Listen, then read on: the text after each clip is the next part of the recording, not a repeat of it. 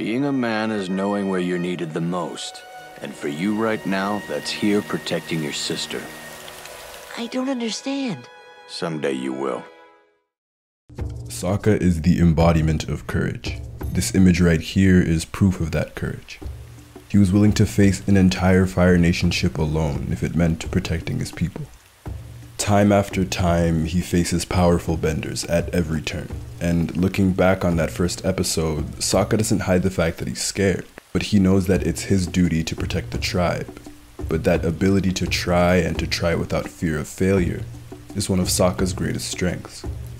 But his early confidence and arrogance masks the many different insecurities that reveal themselves over the course of the show. Much of Sokka's development has to do with his own identity, and with that, his masculinity. Sokka of the Southern Water Tribe was taught that a man is supposed to be the strongest, the protector, the leader, and a capable warrior. These are things that Sokka's masculinity is defined by. And we see how he tries to be all of these things, in the best and worst of ways. This is because his idea of masculinity and being a man has been shaped by what he has suffered as a child. With the loss of his mother and the departure of his father, Sokka feels like he failed already once in protecting his mother, as it was his duty as a man, and so he is making up for that lost time. Not only that, all of the men in the Southern Water Tribe left, and Sokka was the only warrior, the only man left to protect his tribe. Without any guidance, this clearly led him to a misguided belief that women are not capable of protecting themselves, or much at all, as he says in episode 1. Leave it to a girl to screw things up. His sexism and arrogance are masks for his own insecurity and his own shortcomings. Deep down, Sokka knows that he's not strong enough. And already by episode 4, his character is thrust into a journey that challenges these insecurities and challenges him to create his own idea of what a man should be. So he is constantly trying to prove himself because of this. I'm sorry. For what? I treated you like a girl when I should have treated you like a warrior.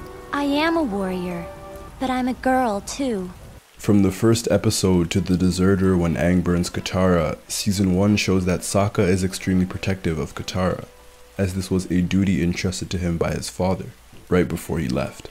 When she comes into her own as a powerful bender, that role changes from Katara to Yue and later Suki. As shown in The Serpent's Pass, where he had already failed twice in his life, in protecting his mother and protecting Yue.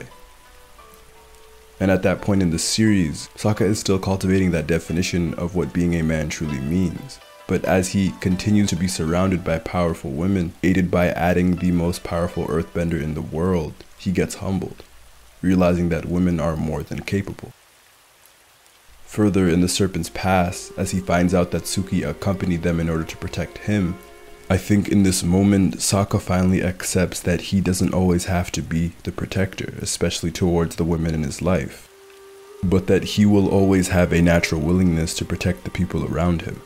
Though with a group of powerful benders, this leads Sokka to the role of the strategist as early as the very next episode. As Hakoda says, being a man is knowing where you are needed the most. And Sokka learns that the gang doesn't need a protector.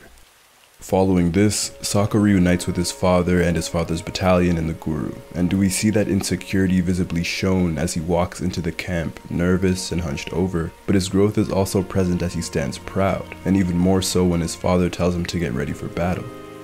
It is here that Sokka truly realizes that he isn't that kid he once was anymore, but now a warrior, and further realizes that his duty is to be with Aang and to take down the Fire Lord, and this is when Sokka continues to embark on his journey to become a leader through the final season. In Book 3, Sokka's insecurities are truly brought to the forefront, beginning with his failures. A hard hitting failure for the Water Tribe's son is how he felt that he failed to be a leader in front of the battalion, especially in front of his father, as he failed to explain the invasion plan. Sokka felt unfit to be a leader, but with Hakoda and Aang's encouragement, he took charge on the battlefield when Hakoda was injured, but again was broken down after the invasion plan failed. Once again, Sokka had to regain his honor, as he did in rescuing Suki and his father from the boiling rock. In The Runaway, the Water Tribe warrior showcased growth when it comes to his vulnerability. Sokka allowed himself to feel vulnerable and to tell Toph about how he sees Katara as his mother. and what she truly means to him. It really seems like my whole life, Katara's been the one looking out for me. She's always been the one that's there. This moment stood out to me when evaluating Sokka's character. Adding on to the fact that he struggles with his masculinity, Sokka never really talked about his mother, and that can be related to how the man of the tribe is supposed to respond. The man isn't supposed to show how they feel, but Sokka choosing to share this information is a grand step in becoming the man he is supposed to be. Though this vulnerability isn't a one off event, as it is ever present in arguably his most important episode, Sokka's Master. Sokka struggles with his own normalcy. Even though in the Avatar world, worth is not directly correlated with bending ability, when it comes to combat, it is often a great equalizer. And look who Sokka's surrounded by. The soon to be master of four elements in Aang, Katara, Master Waterbender, and Toph, the most talented and the greatest earthbender in the world. So it's easy to see why Sokka feels this way. And it's even highlighted more so in past episodes. Of course, in this episode with Piandao, but much earlier when Katara and Aang specifically make time to retrieve their scrolls and staff. When Sokka wants to go back for his boomerang, it's deemed as unimportant. So there's time to get your scrolls and time to get your staff, but no time for my boomerang? That's correct. Oh, Further during the chase, when Toph says, I didn't count you. You know, no bending and all. I can still fight! Okay, three on three plus Sokka. And so Sokka's feelings of unimportance and weakness are incredibly valid. This normalcy that Sokka struggles with is a conflict that I think many people can relate to, and him having no special abilities are reasons why his character grounds us in a sense of reality. While yes, it is a world of grand abilities and spirits, it is also a world where people have internal struggles and conflicts, much like the journey of Zuko and the journey of Sokka. Sokka's feelings of being normal are directly tied to his worth, and in front of Piandao, he believes that despite all he had accomplished, all that he had seen by then, traveling the world from southern to northern water tribe, the entire Earth Kingdom, and now the Fire Nation, as well as helping countless people, Sokka still felt that he wasn't worthy. Not only that, but being bested by so many different people and benders humbled him. But as he might feel regular or lower than his peers, Sokka proves that he is special in so many ways, and that he has versatility and creativity, not strength and power. This episode is important as it highlights that the skills that Sokka has are perfect for what the team needs. Moreover, he has bravery, honor, and integrity, as he was willing to risk all of his hard work and the forgery of his own sword in order to tell Piandao the truth. This episode truly highlights how Sokka has changed so much.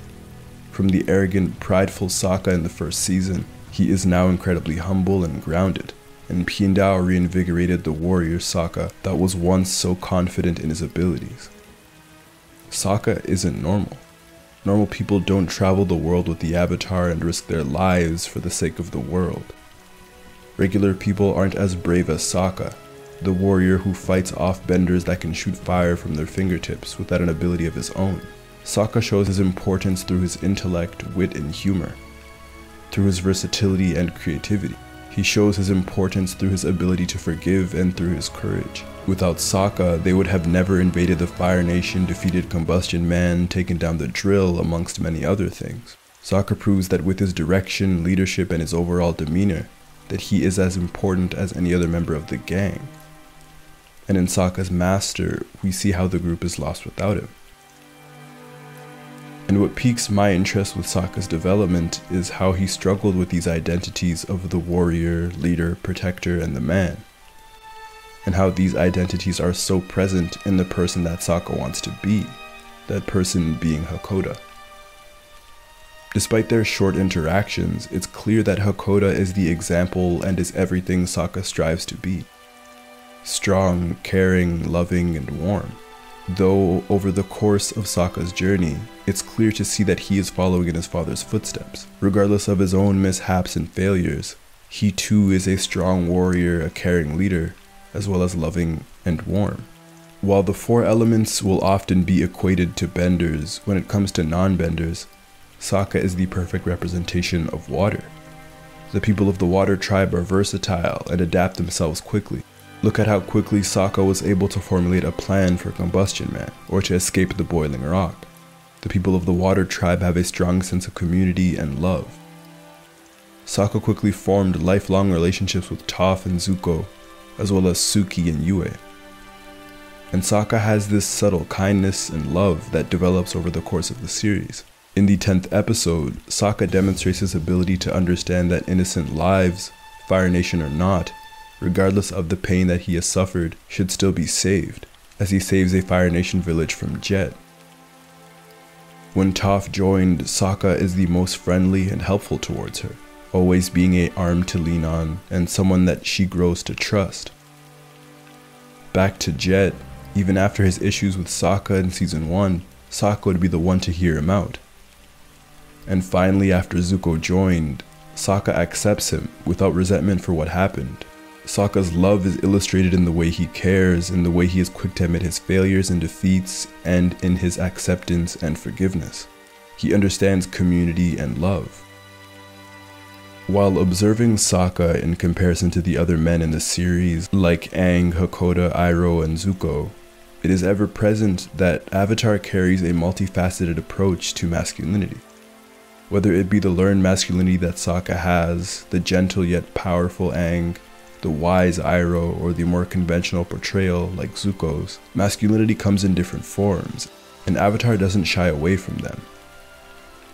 Iroh and Hakoda to me displayed the maturity and understanding of what it means to be a man, whether it be through Iroh's kindness and willingness to change, or Hakoda's loving parenting, and that Aang, Zuko, and Sokka would surely grow to be reflections of these two men. In summation, Sokka's journey from insecure and experienced warrior to strategist and leader and master swordsman is a journey that I didn't appreciate enough for a long time. But as I paid attention to it, it deserves respect and admiration just like all of the others, because Sokka is important. I wanted to do a painting, so we always remember the good times together. But the truth is, I don't know if I am worthy.